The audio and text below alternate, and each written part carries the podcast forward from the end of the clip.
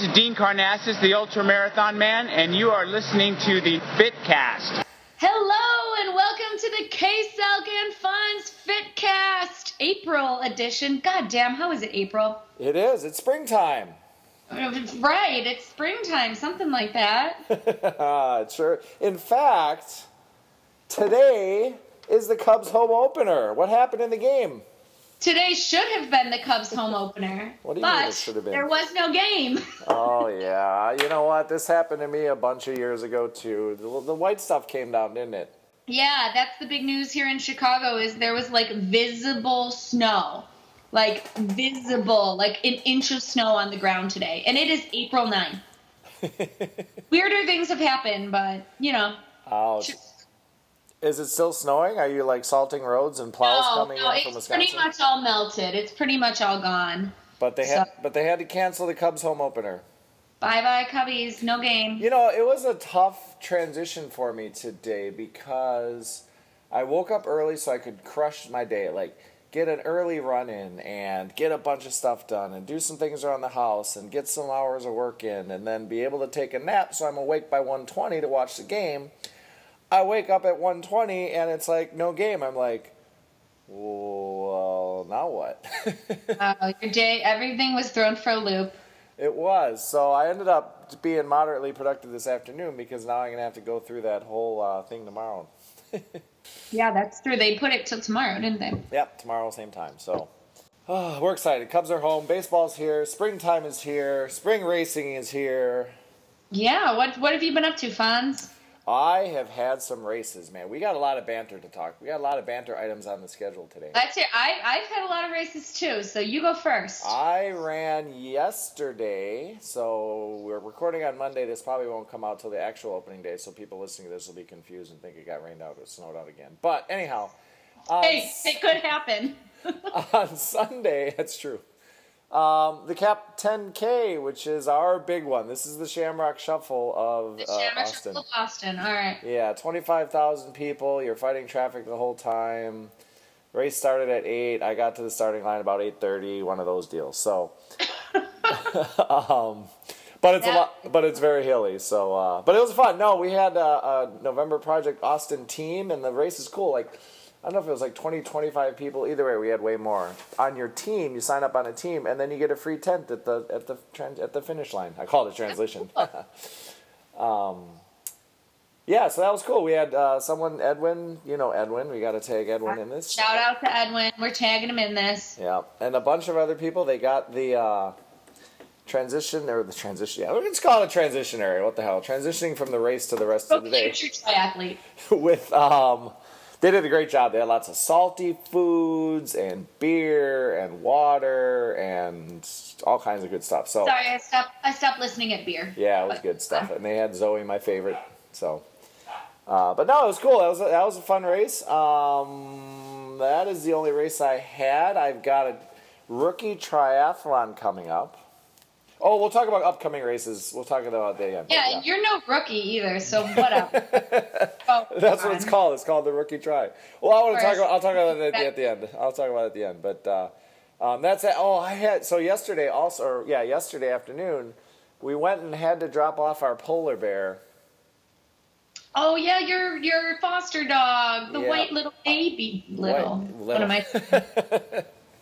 Well, great parodies, not so little. So he came with the name Kringle. We didn't like that, so I renamed him White Carl Winslow.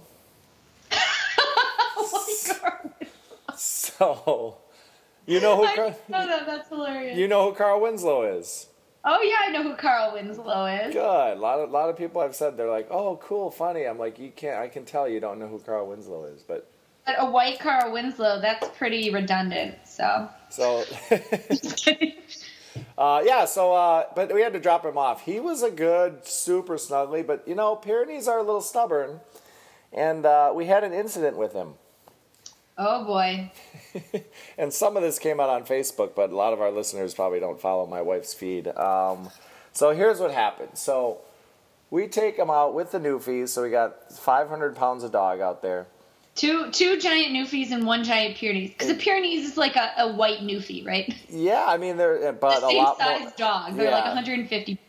Exactly, and that's exactly, he's exactly the same middle ground of our other two Newfies. So we're out there. We got 500 plus pounds of dog, and we're going. Also, we turn around. I got the Newfies, and Kelly has his White Carl Winslow, and Carl decides he doesn't want to go home, so he just sits down, and we're like, well, now what? So he just sits isn't moving. He's not moving. Like, he would rather have his head torn off by the leash than get up and go home. So we're pulling. We're trying to coax him. All this is just nothing's working. So I'm like, all right, I'll take the Newfies back just to get them back. And it's dark now. It's 9 o'clock at night. I'll take the Newfies back. You stay here. And Kelly's like, I don't want to stay out by myself. I'm like, what do you suggest? So anyhow, I end up going back and bringing out some peanut butter and some turkey. No, nothing's going. Nothing's working. Oh my gosh, this poor dog was just over it. So I'm walking to, actually on my way to go get the peanut butter and turkey. This guy's walking with a golden doodle, and his doodle's not on a leash. And I'm like, well, we got a situation, the unpredictable dog, you might want to. And he just kind of goes, fuck you, and he blasts right past me. I'm like... with his... he's got an unleashed dog, and he's going to tell you what to do? Exactly. Good luck with that. I got two new feet. So he goes to me, and he starts going toward Kelly, and Kelly basically says the same thing I am. She's like, listen, our dog, it's a foster, he's unpredictable, he's big, he's being stubborn right now. And he's like... do you have a backyard? And Kelly's like, yeah. Like, why don't you keep your fucking unpredictable dog in the backyard? Do you have a leash? I would ask him, do you have a leash? Yeah, so she starts yelling, he's yelling, and then some other guy on the other side of the fence, we're at the school across the street, he starts yelling, watch your language, that's the lady, blah, blah, blah. And I got the Newfies, and then he goes after that other guy with his little freaking golden doodle. I'm like, yeah, bring it on with your golden doodle. I got 500 pounds with the crabby Pyrenees, 500 pounds of dog, so... So that guy said... this is a four-person and four-dog exactly. Party going on right now. No, three right now. It is four. You're right. Four people, four dogs. And so he goes over, and he goes to the other side of the fence. So he goes over there, and those two start going at it. And Kelly's just kind of standing by herself with the Pyrenees, who's not moving anywhere. Frankie and Harley, the Newfies, want to go home. I'm like... and then those two, they like start pushing each other, and the one guy punches him. The bad guy, the mean guy, punches the other guy. Oh my God! There's an assault happening in South Austin. Exactly. So I call the police because I don't know this guy's drugged or I don't know if he's got a weapon, but I call 911. I'm on the phone with 911, and Kelly's like 100 feet behind me, yelling at me to call 911. I'm like, I'm on the phone. Don't leave me, because she can't see. Everything's dark, right? So, call 911, I go and get, now I get the peanut butter turkey, we get Carl moved a little bit, that guy runs off, because the other guy also called 911, so the bad guy runs off, the police show up and interview me, I'm talking to the police, but Kelly couldn't see me, so she's getting anxious, because I was around the corner of the school, and she's out there by herself, and I bring the Newfies in, and blah, blah, blah, and then finally we get Carl going, we're halfway home, and he sits down again, I'm like, shit. Police are gone, or police are talking to the other guy on the other side of the park.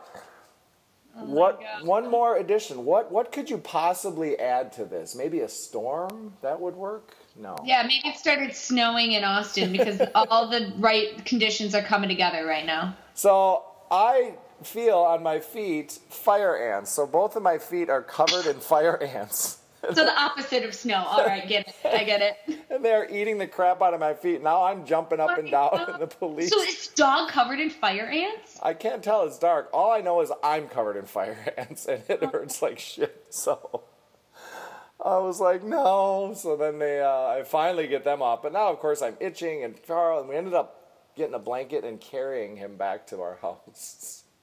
Oh my God, that's impressive. You must have done some lifting lately to lift that dog. With my feet hurting, it was. I mean, I was wearing sandals, so that was going to happen. But that was a hell of an hour and a half. Wow. So that was a super fun night, and he was sweet, but hey, he's gone. We don't have to deal with that anymore. But he went to his forever home, that's right. He did, yep. He's on his way to Arizona right now, and the woman has a pool built for dogs in her house and a bed in her house made for dogs, so he'll have a good home, but it was a comically... So he can leave his ass parked wherever he wants. He doesn't have to move it. Exactly. So yeah, that's been pretty ridiculous. Oh, Yeah, you had quite the eventful time. Actually, this is, I think, the first time that your non-workout was more of a workout than the races that you talked about. that was quite lifting true. A 200-pound dog. Oh, come on. He's not 200 pounds. He's 150. Yeah, but, yeah, that was quite the experience. So what's been going on with you? Anything exciting in Chicago? Well, clearly not that exciting, considering I don't have a 150-pound dog. But, you know, just the snow here, that's been driving us all up a wall. Yeah, the little extended. I don't know how to handle it because it just got nice out and then decides to snow. All my races this past month have either been indoors or they should have been indoors. Oh, should have been. Uh-oh. So cold. It was so cold. Yeah, I did 3 indoor triathlons. Oh. The first one I was at like my local gym. Oh. Okay. Like right down the street, I actually ran there and I did the race and then I ran home and that was like my weekend workout. So is this a triathlon? Yeah, it was an indoor tri. So hold on. So it's run, swim, bike, run. Yeah, that's exactly what I did. So okay. It was more of a quintathlon. Did you just keep running? You ran right off the treadmill and right out the door. Turn the treadmill off, but then keep running. Just keep running. Yeah. No, they actually did massage there. I got a free massage there. That was really – I got to call that lady. She was good. Nice. So that was my first one. And then the next weekend after that, I did another indoor triathlon. But it did not go quite as well because I actually had to DNF my indoor triathlon. Like coming around – it was on an indoor track. It wasn't on a treadmill. Mm-hmm. And so I'm like coming around the curve, and I just feel something in my ankle. The ankle that all our listeners know so much about because I always fucking hurt it. Yeah. Same ankle. And which ankle is that? Is that your right ankle? It's my left ankle. Your left ankle, okay. It's my left ankle, I had a 50-50 shot on that one, I think. You know what? If you had said my upper ankle, you would have been wrong. It is my lower left ankle. Okay, fair enough. And, yeah, so, of course, I get an ankle injury. And I'm, like, coming around the track, and I'm like, oh, I think I hurt my ankle. Well, it hurts, but I can keep running. Yeah. And then I take like 2 more laps around the track. I'm like, no, I don't think I want to keep going. Yeah. So I DNF'd it. But huge shout out to my mom, Mama Selk, who did it with us. And Mama Selk's goal is to always come in last. And I will say, or not to come in last. Got it. Always not come in last. I will say, a couple years ago when she did this, she came in second to last. Uh-oh. So she barely made her goal. This time, flying color. She was nowhere near last. Nice. So Mama Selk. I want to give a thanks to Mama Selk. Mama Selk donated to our charity that we have to help dogs. So I know. She was so excited to do that. She asked me your guys' address to send the check to. But now you guys have PayPal, so that's really exciting. Yep, we do PayPal. We have our own merchant account. We got our 501c3 papers. We are all set. New Hope Animal Rescue is just crushing it. So yeah, we'll actually post that on our... We haven't posted that on our page yet, so we're going to have to do that. Yeah, now's the time. We're helping animals, like our polar bear. Aww. So, all right, what else? Anything else crazy going on by you?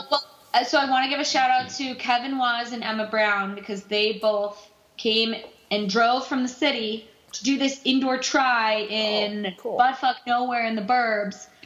Kevin Waz actually had the longest run of the day.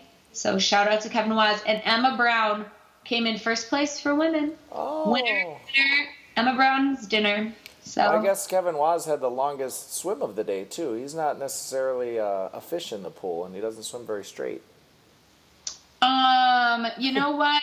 We'll just stick with his longest run because that's what he did well. So.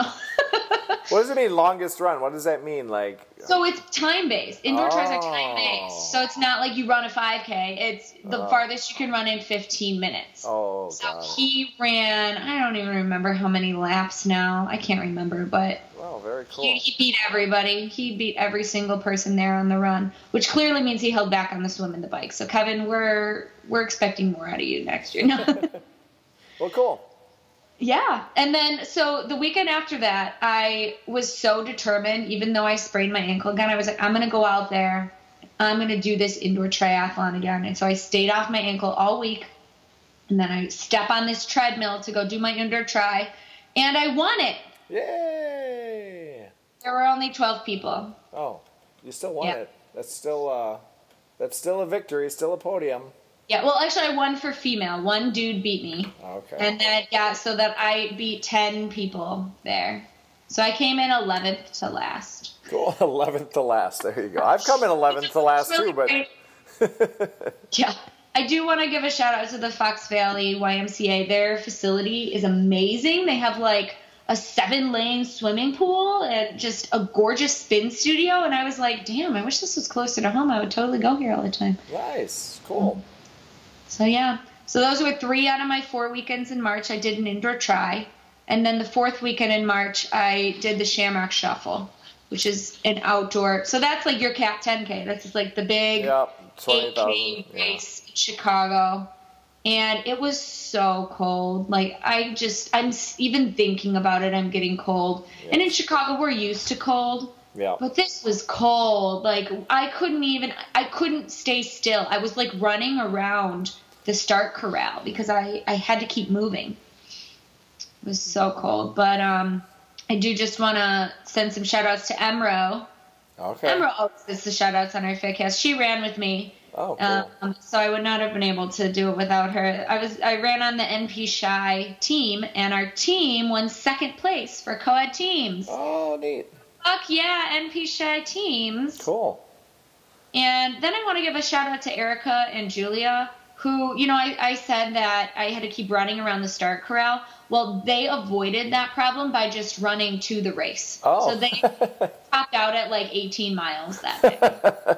Because they ran five of which cost them $100 to run. Yeah.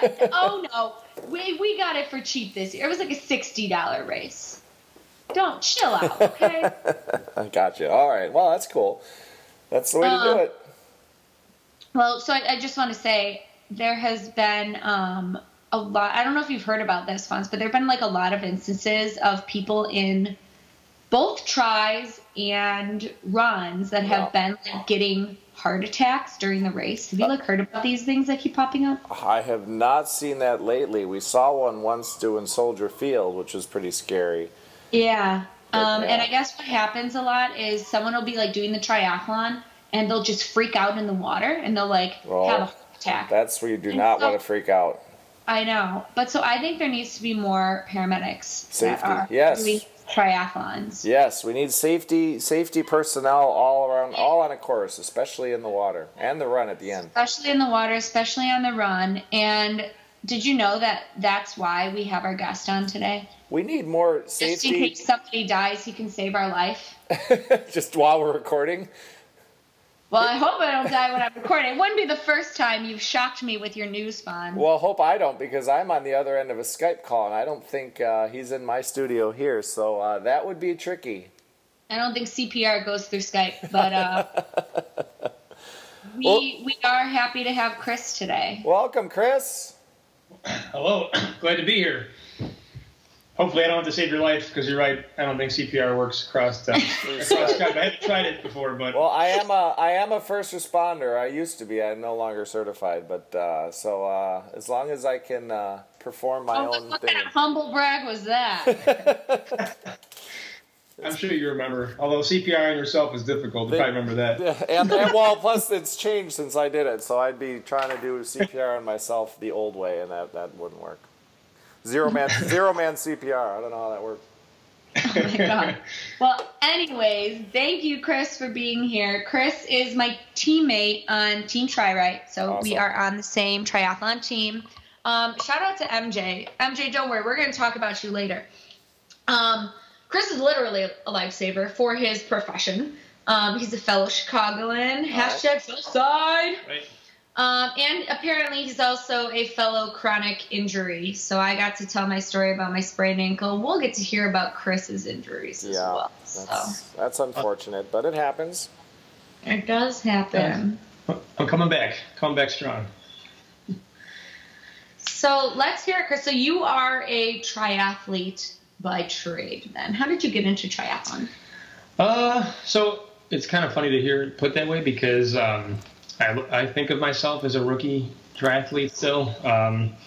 I 3 years ago. I guess it's only been 3 years that I've been doing this. And I just sort of randomly decided, I started out running to lose weight because I had gained some weight due to a change in my job that would be another podcast to talk about. But so anyway, I gained some weight, and I've always been a skinny guy and never gained weight. And all of a sudden, I was over 200 pounds for the first time in my life, and I was like, I got to turn this around. So I started running just to get back into shape, and then I started in the wintertime, and as the spring came, I was like, you know what, I always wanted to get a bike and do some riding, so I bought a bike. And then I kind of remember that as a kid, I always wanted to do a triathlon, and I had never done one before and didn't really know anything about it.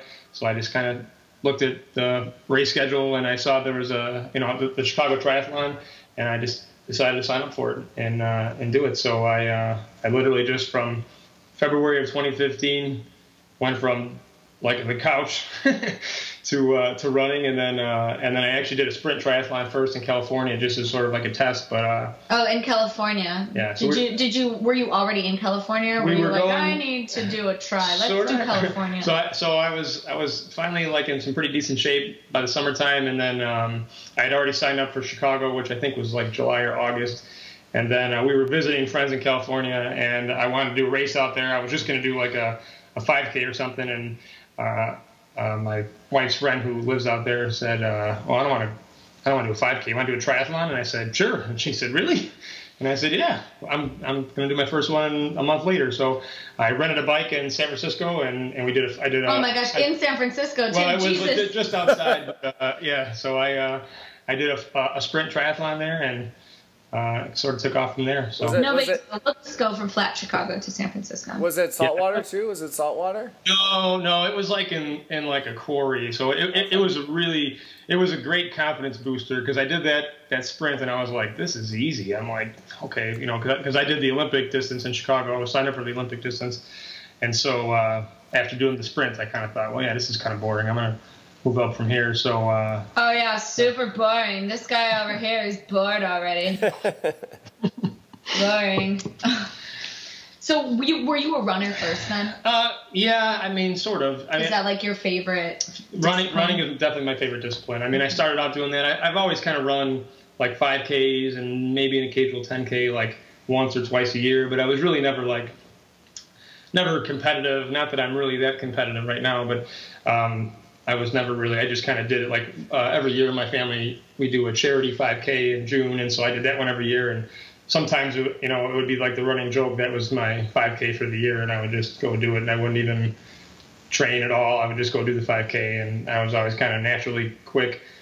But once I started training, I was like, wow, I could actually do a lot better when I practice. And I'm not like limping around for a week after. Who would have thought? You know, right. You run more, you get better at it. It's crazy. I mean, but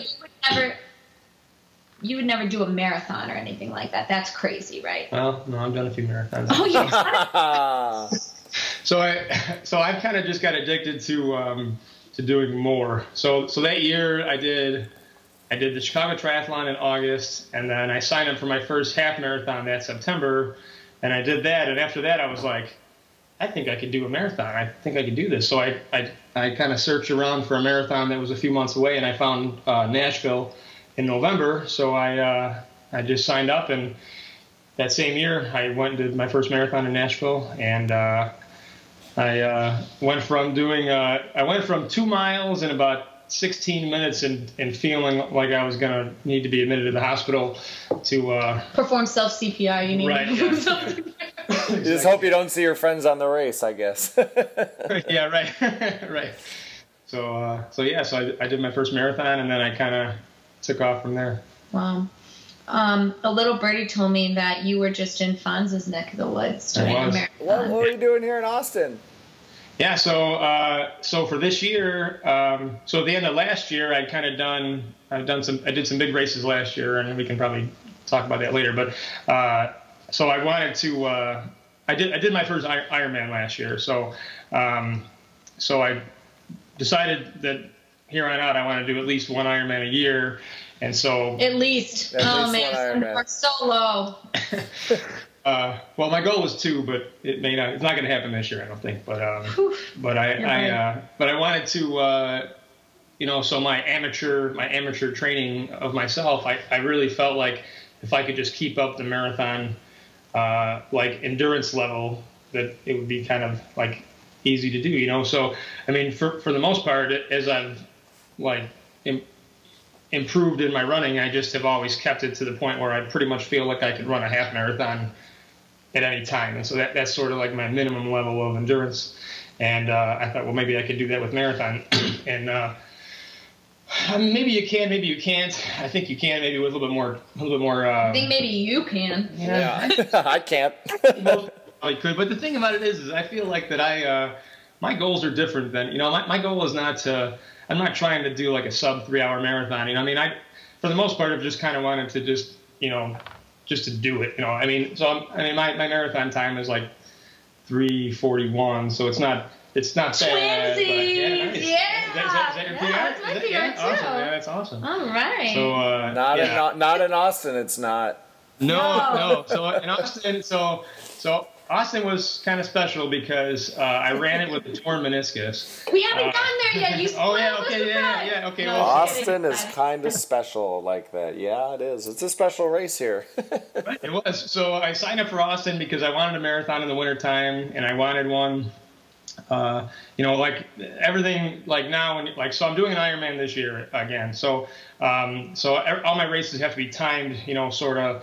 Like the right distance apart from the next race, so that I'm not, you know, killing myself and having to race right away. So February was a good time for me, and so I found Austin, and we had never been. We always heard it was a cool town, my wife and I, and we love music, so we're huge music fans. So we wanted to go to Austin to check that out. I signed up for Austin, and then. Just walk us through the injury. We're getting there, right. So just walk us through it. Right. So I run year round. I don't take a break in the wintertime. I run outside year round. I can't stand treadmills really. And so I was training. I had a half marathon in January. It's called the F3, and F3 stands for freezing fucking frozen. I love that. Really cool race. Because it's in January. It's in January every year. In Chicago. And it's on the lakefront, so it's on the lakefront path, so it's typically frozen. Really cold. For some reason, I brought good luck with me. The last 2 years I've done it, it's been actually pretty nice, like in the 40s, and it's been pretty decent. Yeah, pretty nice in the 40s. Yeah, Fons. We just said that in the scene. Yeah, we had that yesterday. Is nearly ideal running weather for me, but some people complain about 40s, but I'm happy with that. Yeah. I ran in shorts this year. So anyway, a week before the F3 on a Monday, I was running in the snow. So it was snowing, like a heavy snow. Like we got about 6 inches of snow, and I was running in the snow with a group. And I don't even know like the moment that it happened, but I know it was that run because I got home and my knee was kind of, you know, it was hurting. I was kind of limping, and I thought I just, you know, maybe twisted something or pulled something. And then the next day, it was really killing me. And so, you know, you can tell the difference between just being sore from a workout or just having like a little twinge somewhere, and then having something that feels like it's bad. So this felt like it was bad, and I had the F3 coming up on the upcoming Saturday. So I took the week off and thought I'll just like kind of with your ankle. I just said. I'm just going to rest it, I'll be good. And then you know, like, okay, if it still hurts, then it's bad. But if it doesn't, it's fine. Right, so that's what I thought. So then come F3, it felt like it was about 95%. So I'm like, I'm going to do this half marathon. So I start the race, and, like, I'm not even, like, maybe a half mile into it. I'm like, I was, like, immediately back. Like, my knee was immediately hurting me. So, and I was kind of, my running gait was off, and...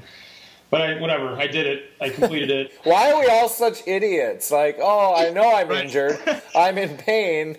I only have 12 and a half more miles to go. Right. Yeah, exactly. Only 12 and a half. Well, no, but it gets more idiotic because then. And I love you, Chris, but it gets more idiotic because then you decide. So I'm just going to cut to the chase here. Okay. So you're like negotiating with your doctor, right? And you're like, hey, so I signed up for this marathon in Austin.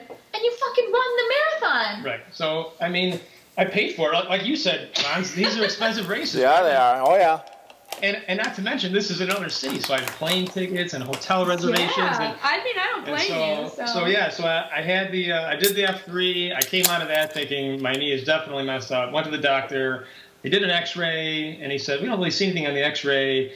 You know, let's do an MRI. So when I went to the doctor, though, like by that time, it had gotten better again. And then he's kind of looking at me like, well, what's the problem? And I'm trying to tell him, like, well, 3 days ago, I couldn't put weight on my knee. It was, like, excruciating pain. And today, yeah, it's better, but it's definitely not normal.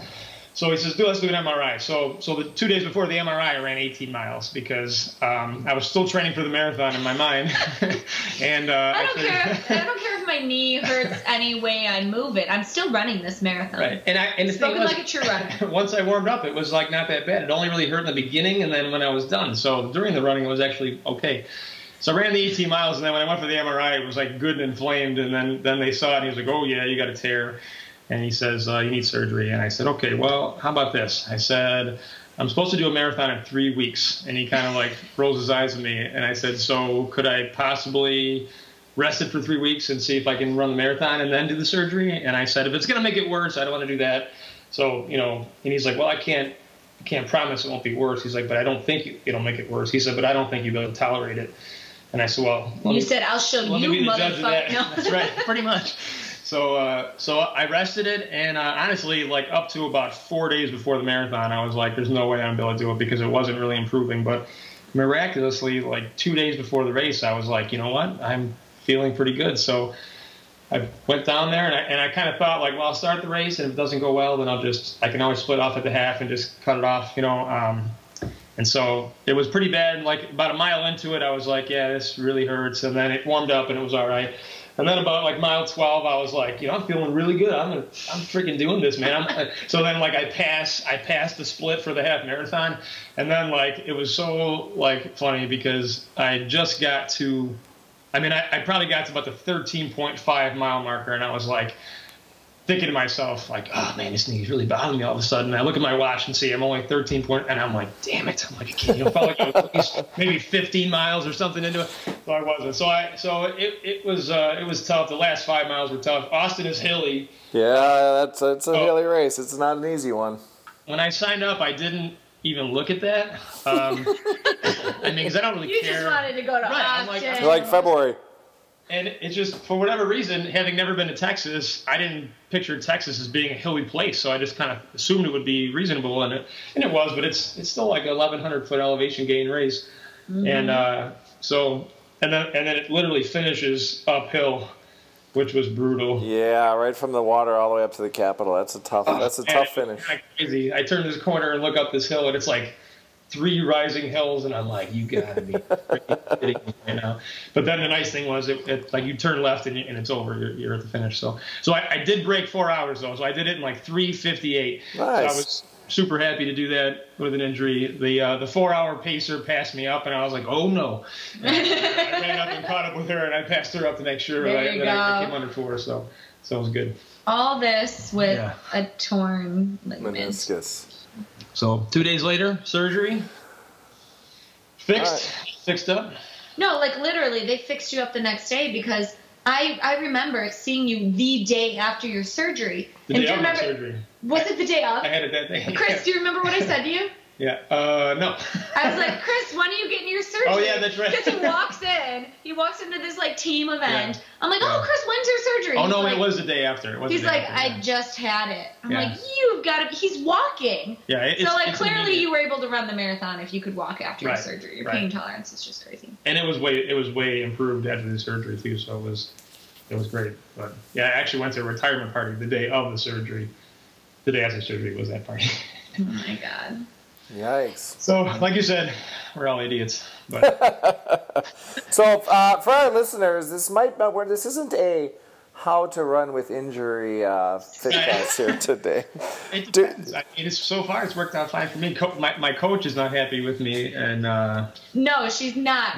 No. We did a video call like 2 weeks after.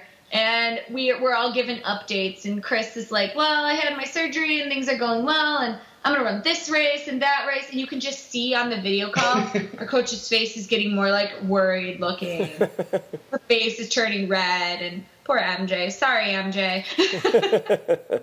I've apologized to her many times, but I mean, you know how you know your body. I mean, you know. I mean, I am for real trying to be careful with this, and I have been. And I mean, I didn't run. I was not allowed to run for 5 weeks. I did not run at all, and then went to the doctor and got official release to run. And the only thing I didn't really listen to was he told me to run on a treadmill for a week first, and I did 1 day on the treadmill, and I was like, okay, I'm good. Yeah, that's enough. Treadmills are boring.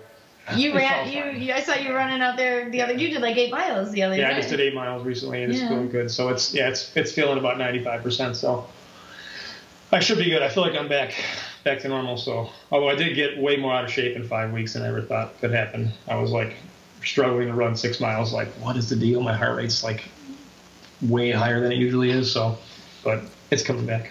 I think that happens with a lot of people with injuries, though. Is you lose fitness, but then you gain it back. So it's not like all is really lost. You can get it back, but it is. It's surprising. It's like, whoa, I didn't think I was that bad in shape. Yeah. Well, and toughness is important in that, because if you're a little out of shape, you're like, all right, well, this kind of hurts, but I've done an Ironman, so I'm not going to be, I fought through much harder, so you can get back into shape a little quicker. Triathletes are the toughest people on the planet, so, we can recover a little better. It is all mental. I totally agree with that. I think and then it's funny because, so I've only done one Ironman, but after doing that now, I feel like I have this, reputation to live up to. Like, any little complaints I have during a run, I'm like, I can't complain about this. And, people are like, you did a freaking Ironman, dude. You're going to complain about running a 5K? And I'm like... So I feel like I can't complain about anything ever now. I feel like I have to just live up to it. I think that's a really good point. Other people are going to put you on that pedestal. You have to act like you belong there. Right. In a way. I got the freaking tattoo, man. And then I had this kid in Austin telling me come on, Ironman, let's go. Because I was walk running the last 2 miles. And then I got this 21-year-old kid coming up next to me and he sees my tattoo and he's like, come on, man, you got this Ironman. And I'm like, I guess I got to. I guess I have to now. This is a terrible idea. I should wear pants today. Oh my God! I saw another kid this year. I don't know if I told this story last year, but poor kid, his whole butt, and this is during the Cap 10. His butt, his legs, his socks, his shoes were a little brown near. Oh, gross! That was not a tattoo. So no, it was not. But that was unfortunate for him. God, that's my worst nightmare in a race. It happens. No, I've luckily never witnessed it. I've seen pictures and videos, but never seen it in person, thank God. You know what would be worse than that? The only thing that would be worse? What? If you did it when you had butt chafing. Oh. We had a whole episode on butt chafing. It would burn or something? Or? Oh, yeah, it would burn. You know what? We should get some emails. KSalFonsFitcast@gmail.com. Shoot us an email about your race poop stories. So, oh my God! No, I think we're gonna get some fun. Oh, do we get one this week? Okay. Yeah. No, we should send us. Everyone's got one, right? There's scary moments and there's beyond scary moments. Oh yeah, I can think of one. I'll save it though. I'll write in as not K-Silk, and you'll know it's not me. Oh well. Okay, so you're 95% now. So I just can't believe how quickly you're recovering, and this is amazing. So if somebody had this type of injury, and they've got a pretty packed schedule, just like you do this year, marathon, Ironman, all these other races, what advice would you give to them? Well, don't do what I did. Although I can't even say that because it's worked out good for me. I mean, I really think it is a matter of knowing your limitations and it's very hard, when you have these races planned and it throws a wrench into your schedule. You just want that schedule to work out one way or another, and so only thing you're thinking about is how am I going to make this? How am I going to get ready by this time? But I guess. You have to just, kind of swallow your pride a little bit. And I mean, number one, obviously, if it's something you're seeing a doctor about and they're giving you recommendations, you have to follow what they're telling you to do. Yeah, 1 week on the treadmill, Chris. Well, okay, so that goes back to knowing your body because the explanation for that was that he wanted to make sure my stability was good. And when I ran on the treadmill, I did a pretty hard run on that, and so I really felt. It was a 30-minute. I did a tread fit workout. There's a place that I go to where you do some treadmill running, and then you do some like calisthenics and back to treadmill. And so it's pretty intense. And I mean, by the end of it, I was running like 6 minute mile pace for a minute, you know, and so I was really pushing it, and it felt totally fine. So at that point, I kind of felt like, you know, I'm good, and I'll just be cautious when I run outside, because they were more concerned about, you know, running like in city streets where it's kind of uneven and you're a little bit more vulnerable. But I mean, it's hard. I mean, I think you just have to listen to your body and know, you know, that you're not, you know, doing something that's going to set you back further, you know. So everything I was doing, I would think to myself, you know, like, what's the worst that could happen, or what do I need to do to make sure that this doesn't turn into, you know, a re-injury or you know, make it worse. So, but yeah, listen to your doctor most of the time. Listen to your body. Most of the time. Most of the time. Oh my God. Crazy. Okay, I want to switch gears a little bit. Mm-hmm. You have like one of the weirdest schedules for a triathlete, because normally, I mean, what I do is I will go throughout my week and do one or two like shorter workouts a day, like 45 minutes to an hour. And then on the weekends, I do my long run and I do my long bike. But your schedule is not like that. So tell us about your job and tell us about your schedule and how you're going to make that work. Yeah, so my schedule's, I mean, in my opinion, my schedule's the best schedule on the planet. It's awesome. I work one day, 24-hour day, and then I'm off for 2 days. And so my schedule rotates, so I can't, I don't have every Saturday or Sunday off.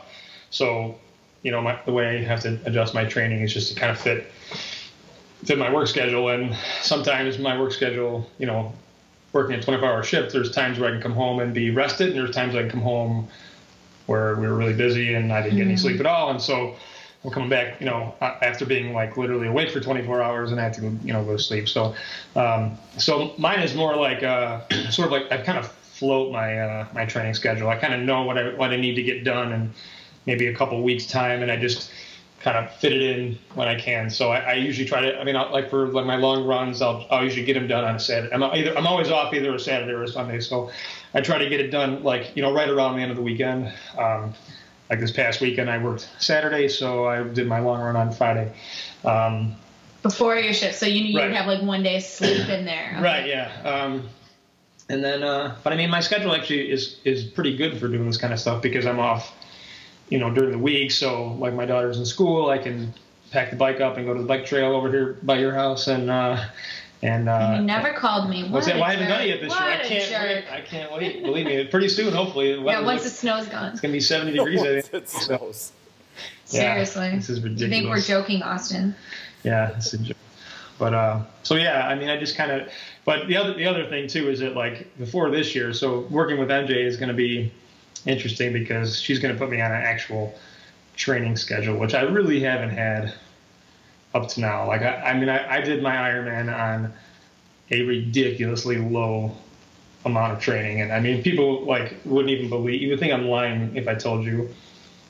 Like I rode my bike like 4 times last year, and my and one of them was 190. It's possible for you out there, listeners. It is definitely possible. Don't let anybody tell you can't do it. My longest ride before the Ironman was 67 miles ever. Oh, like that. Well, if you have a torn meniscus and you've only done 4 rides, you are still an Ironman, right, kiddos. That's right. Wow. God. It's all mental. So I'm kind of hoping I can see what I can do with some. Like regimented training that MJ is sure to put me on pretty soon here. So. Oh boy, MJ! It's gonna be hard. Pressure. Yeah, we're tagging her in this. She's got a big job to do. Yeah. Keep you from killing yourself. And I told her when I first talked to her that she was gonna hate me. I'm like, you are going to not like me, because you're gonna look at what I'm doing and be like, what? It's impossible. Oh my God. So okay, what's next on your race list? You're 95%. You're not 100%. Not yet, but it's been like every day has been like a big jump. Like I thought it was 95% a week ago, and then I ran this past week, and I was like, oh wow, it's even better. So it's nearly back to normal. I mean, you know, I ran yesterday just a short run, and it was, you know, it's a little bit stiff today, but it's getting back. So I have a race. My first race is 2 weeks. Wow. I'm running a 10 miler. All right. And then I'm doing the quarry. Are you doing the quarry? It's the weekend after a half for me, so I'm touch and go with that. Gotcha. As long as I don't break my ankle. But apparently, even if I broke my ankle, I could still do it. Chris would still do it. Right. Come on, sissy.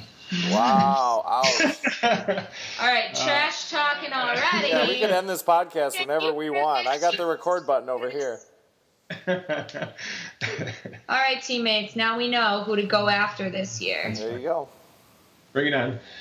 So. Okay, so there's one last thing that I want to bring up before we close the interview and go out to the game. So you live in an area on the south side of Chicago in Beverly, which is a really cute area of the city. There's like some old houses. It's kind of hilly down there, too. I mean, it's not completely flat. You're shaking your head like, oh, maybe. Yeah, no, I think there are some hills. But they have this really cool thing down there called the Eagle. Mm-hmm. So tell us about the Eagle. Yeah, so the Eagle is so there's a running store called Running Excels. It's on 103rd and Western, and they have a running group every weekend. And that's I started running with them 3 years ago. A friend of mine kept trying to convince me to run with the group, and I was always kind of like, I don't need a group for running's an individual sport. I don't need to. Oh, so false. Well, it's true. So I argued with him for months, and then finally I went and ran with him once, and it actually was really really helpful because. It really helped me with pace. I always had a hard time like changing up my pace, running slow, running fast. So anyway, the course that they run is a path through the neighborhood, and when you look at the GPS map of it, it looks like an eagle, like sitting on a perch, and so they call it Running the Eagle. So yeah, we do it every Saturday. Well, they do Tuesday, Thursday, Saturday runs, and they run the Eagle. It's like just about an exactly 6 mile loop, and it just so happens to go past my house and end about one block from my house, so perfect. It works out perfectly. And then when I do my longer run training, I do the Eagle, and I can set up hydration on my front porch. And so if I'm doing like 18-mile runs for marathon training, like every 6 miles, I have my stuff all set up for me, so it's kind of nice. I know whose house I'm coming over to marathon. I've actually done the Eagle. I've actually ran the Eagle before. I think I saw it on your map. You did this Strava map? Yeah, we only did it once. Shout out to Zach Paul, because Zach Paul, just texted me, hey, there's this thing called the Eagle. Here it is. We should do it. And I'm like, okay. Yeah. I have no idea what it was. So, yeah, we did it, and I would totally do it again. It's really nice. Oh, here's our beer. Thanks, beer man. Wow, you got someone delivering you beer? We got someone delivering our beer. Say hi, Johnny. Hi. I was just thinking about beer and how useful it is to podcasts. So. Wow. Text him and tell him this at all. There was no texting involved. Yeah, so thank you. Well, thank you. Now's a good time while he's sipping his beer. Thank you, Chris, for being on our Fitcast. Sure. Yeah, thanks for having me. You are going to teach the kids of tomorrow some terrible habits. What? I could teach them CPR. That's a good habit. There you go. Yeah. Paramedic here. All right. Fons, anything else to add? No, I appreciate you being here. You're welcome to stick around. We're going to go into we got to stick around nothing. We got a game. We got a game. Yeah, you better stick around for the game because I'm going to kick your ass. Okay. Oh, we'll see, two trash talkers. This is depends the topic. Oh, we'll see. Hopefully it's a good one. Right now, before we go ahead here, I hear this is an injury-related game. Yeah, this is sports injury trivia. And I'm going against a paramedic who probably has, a little more training in, say, the human body than I do. You know what? I would give Chris the edge on this, but I will say I got these questions. I totally stole these questions from a WebMD sports quiz. Okay. And I was just like, I'll take this quiz. It'll be super easy. And there were 16 questions, and I got 5 of them right. So it was multiple choice. It was multiple choice. I'm not going to give you guys choices. WebMD.com. So. Got it. Okay. Taking the whole thing, all 16? I think I, took some out because they were redundant. Got it. I don't remember. All right. So what we're going to do is we'll just switch off. Chris is our guest, so he's going to get the first answer for the first question. Okay. If Johnny wants to chime, Johnny can be the tiebreaker. Uh-oh. If someone can call on Johnny for a phone a friend. All right. Oh, fair enough. That's cool. And Fonzo, the dogs around, maybe they'll be able to give you some hints. Yeah, they're usually not terribly helpful. They hurt more than they help, so let's keep them out of this. All right, we'll see what happens. So we'll give Chris the first question, first answer, and then Fons, you can steal it if you think you can get it right. If he gets it wrong, got it. Okay. Yep. So all right, the first question is: what is the sport that causes the most head injuries? Oh, I have a clarification question, but that's okay. Soccer.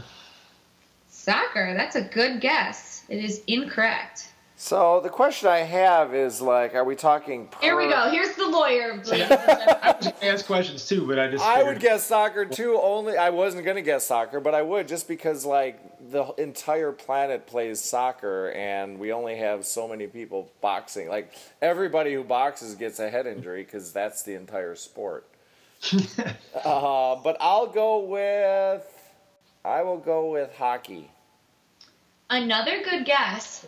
The answer happens to be Johnny's favorite sport. Cycling. So, yeah, oh, you stole it. Really?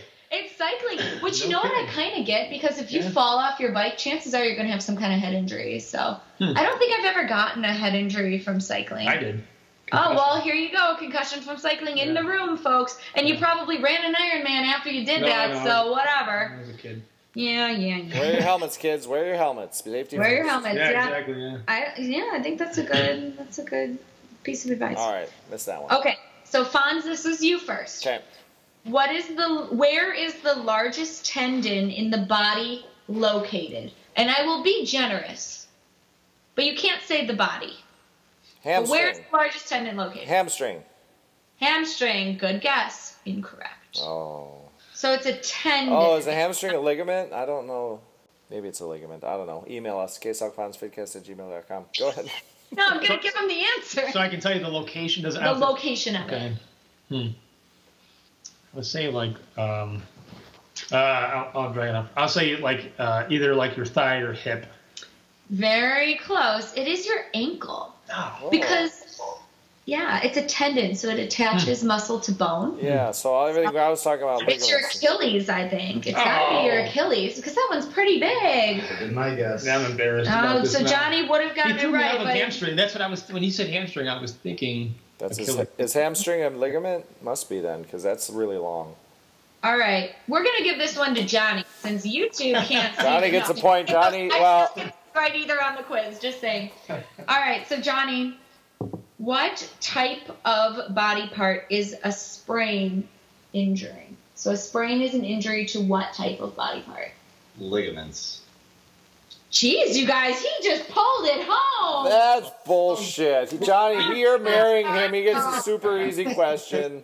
All right, well, just saying, Johnny's winning this, and he just walked in with beer. I was going to say, I'd kick him out of the room, but he's MVP right now for bringing you guys I know. Well, okay, Chris, maybe you can rally for this one. So this one goes to Chris.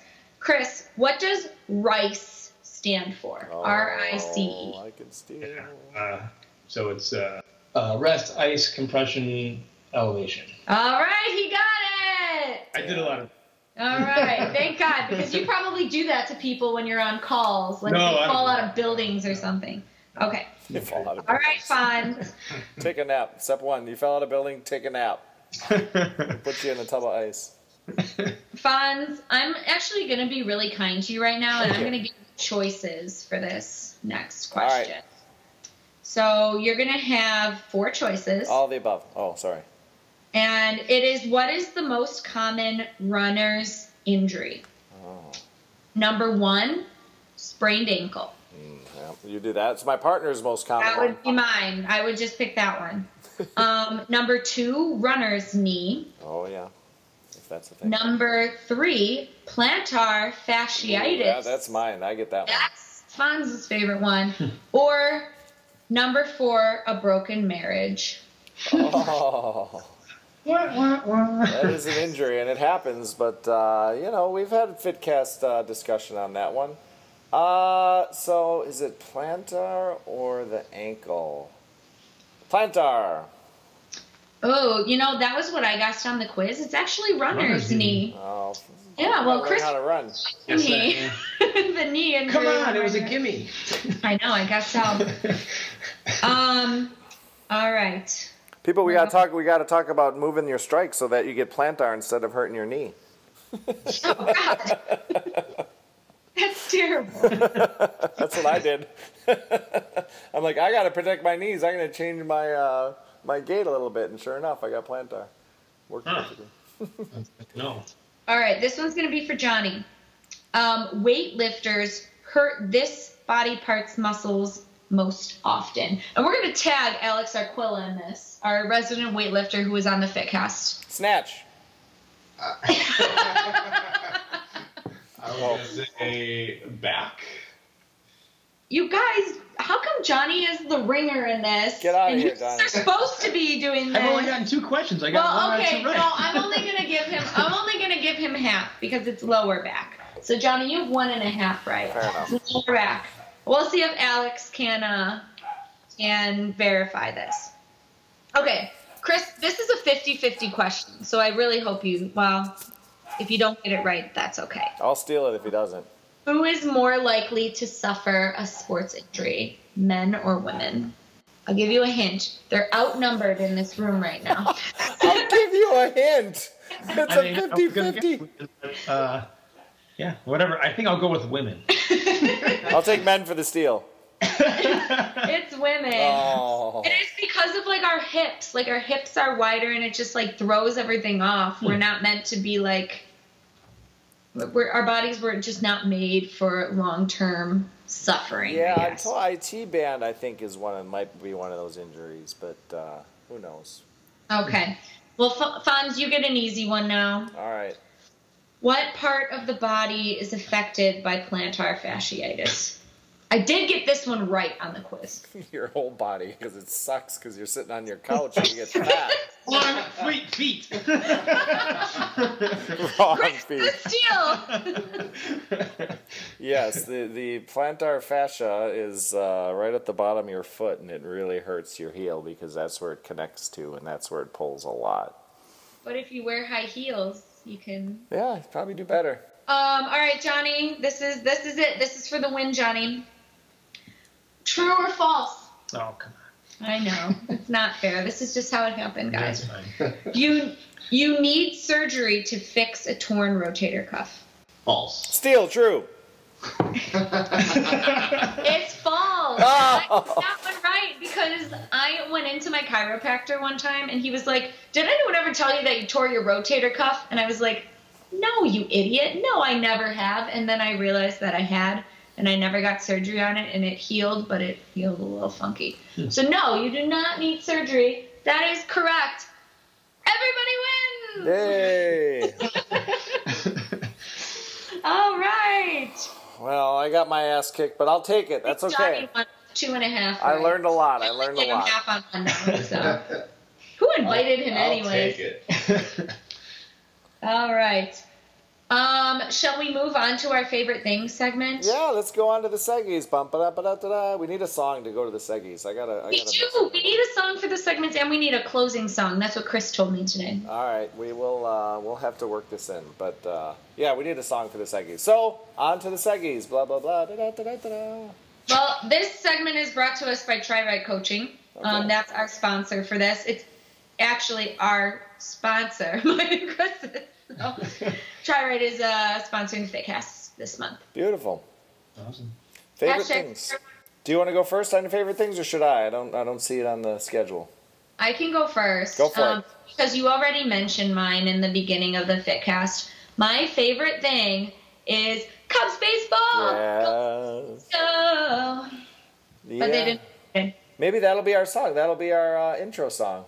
Oh, I kind of like that. No, we were supposed to do the favorite things song. These are a few of things. All right, we can put that in there. We've put that in before. Cool. Anyways, they do not listen to hear us sing. Yes, they do. All right, what's your favorite thing, Fonz? My favorite thing this month is a podcast that I've recently, my friend Tolly that I work with, He suggested I listen to a podcast called Pod Save America. Mm-hmm. So do you listen to it? So my friend that was just down there in Austin, Laura Sutherland, she listens to it. I'm going to tag her in this. Laura Sutherland, awesome. Yeah, no, it's... oh, yeah, you know what? I never saw her. We were going to meet up, and schedules didn't...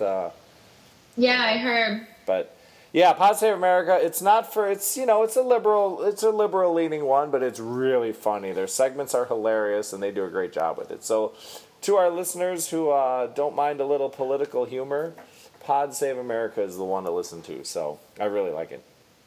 All right. Yeah.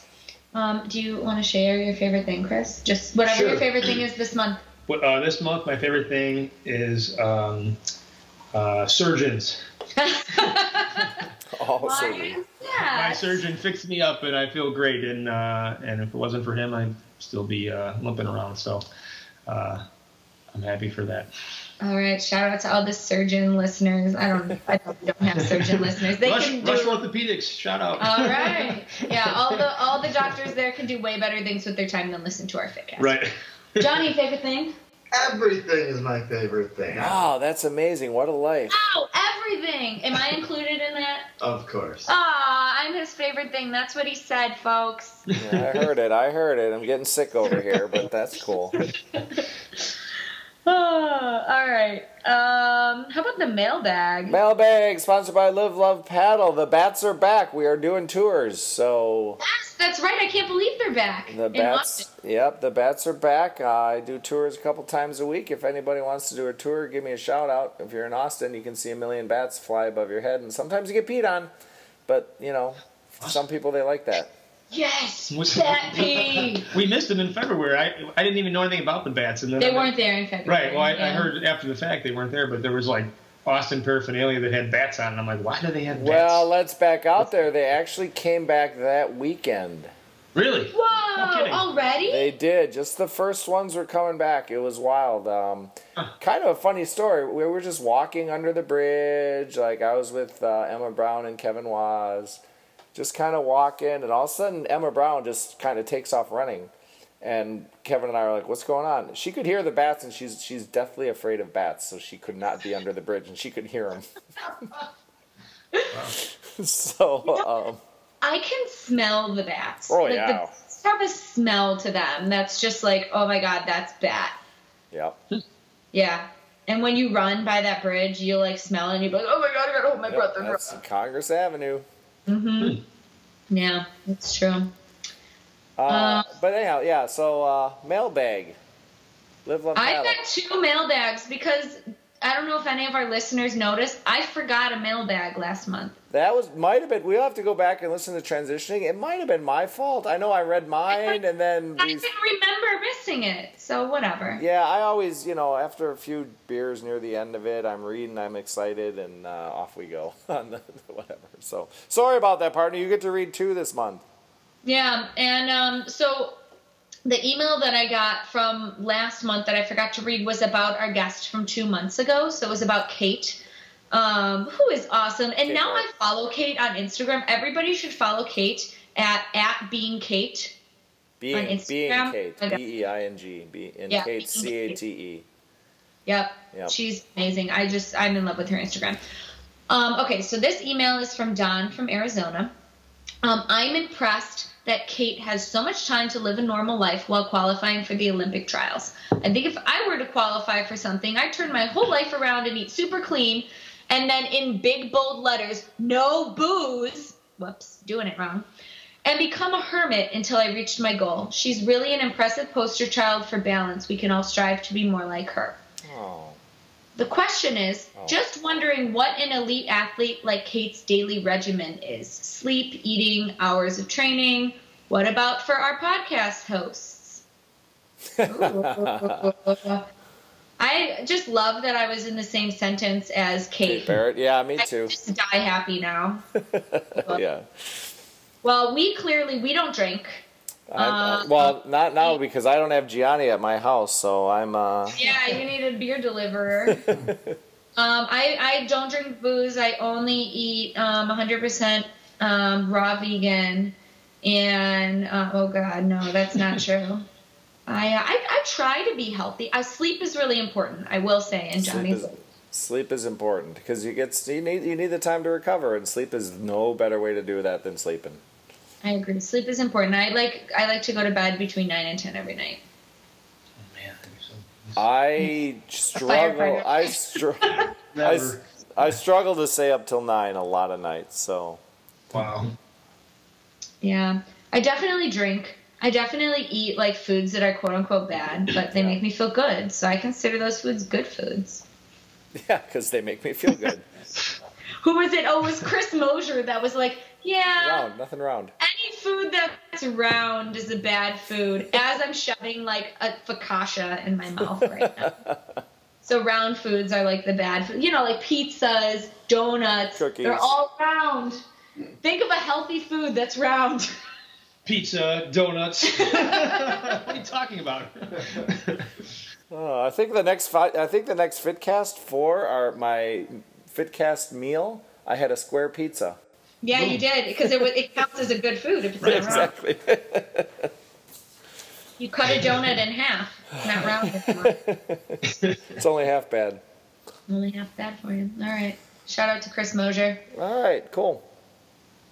Okay, I've got another email, and this happens to be from someone that we've already mentioned in this podcast. This is Emma from Chicago. Emma Brown again. She's getting the love on the Fitcast today. How did you know that Emma from Chicago? She's afraid of bats, I'm told. Apparently, that is not what she. That's not the email. No, she said, "I just listened to your episode about this year's Chicago Marathon, and gasp.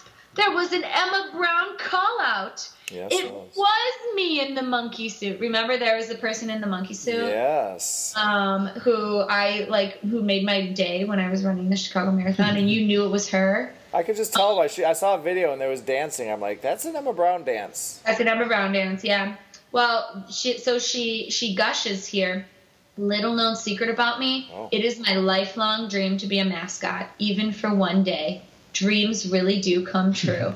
You hear that, kids? You can run a marathon on a broken knee, and dreams really do come true. Fact.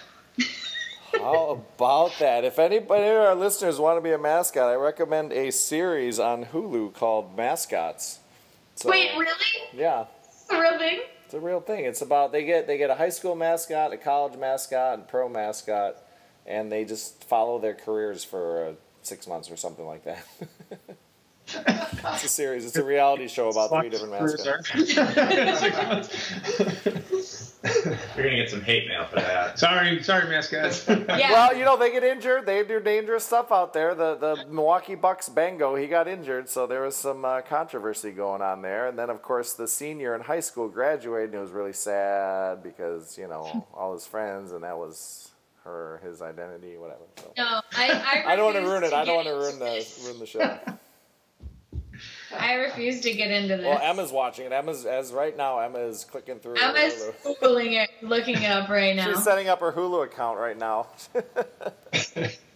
And she's going to do it while running on a treadmill because she's got to win another indoor try in the meantime. Promo code KSALGFONS on your Hulu, so put that in there and see what happens. No, it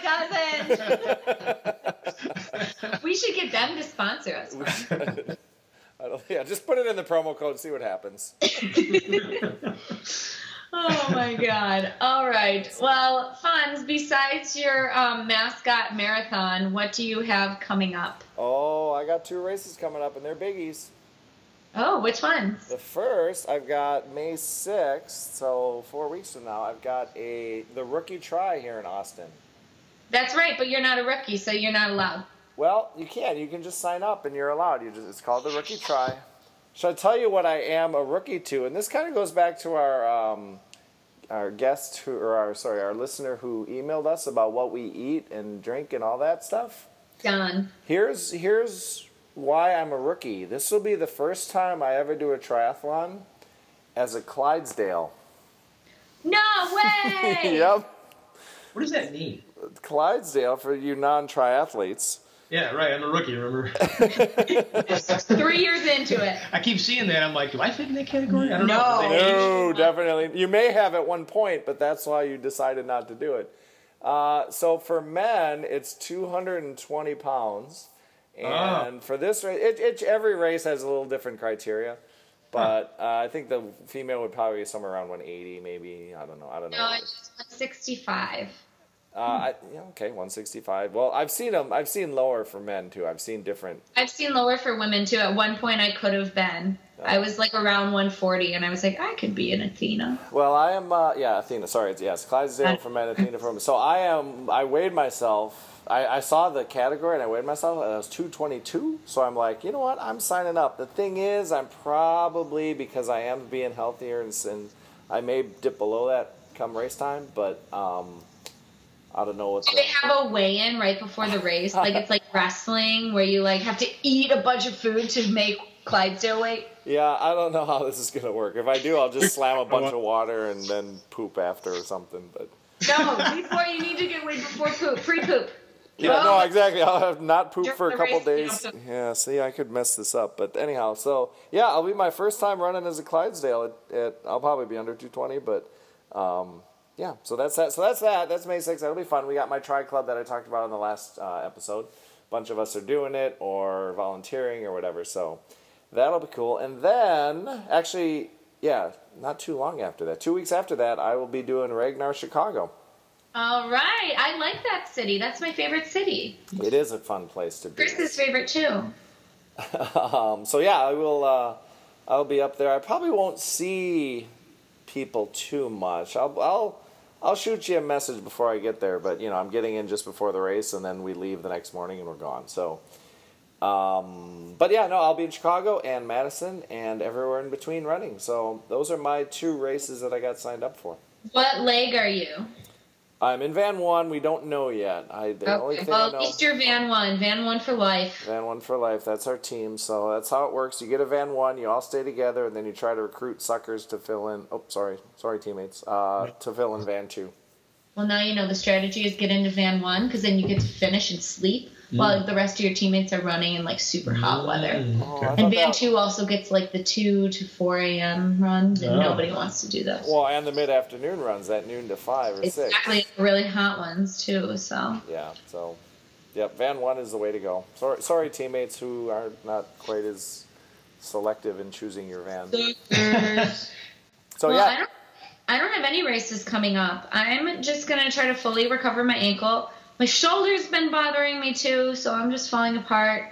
My goal, though, is to bike outside before the next Fitcast. Okay. That's the goal. Should happen. I'm throwing it out there. So outdoor bike within the next month.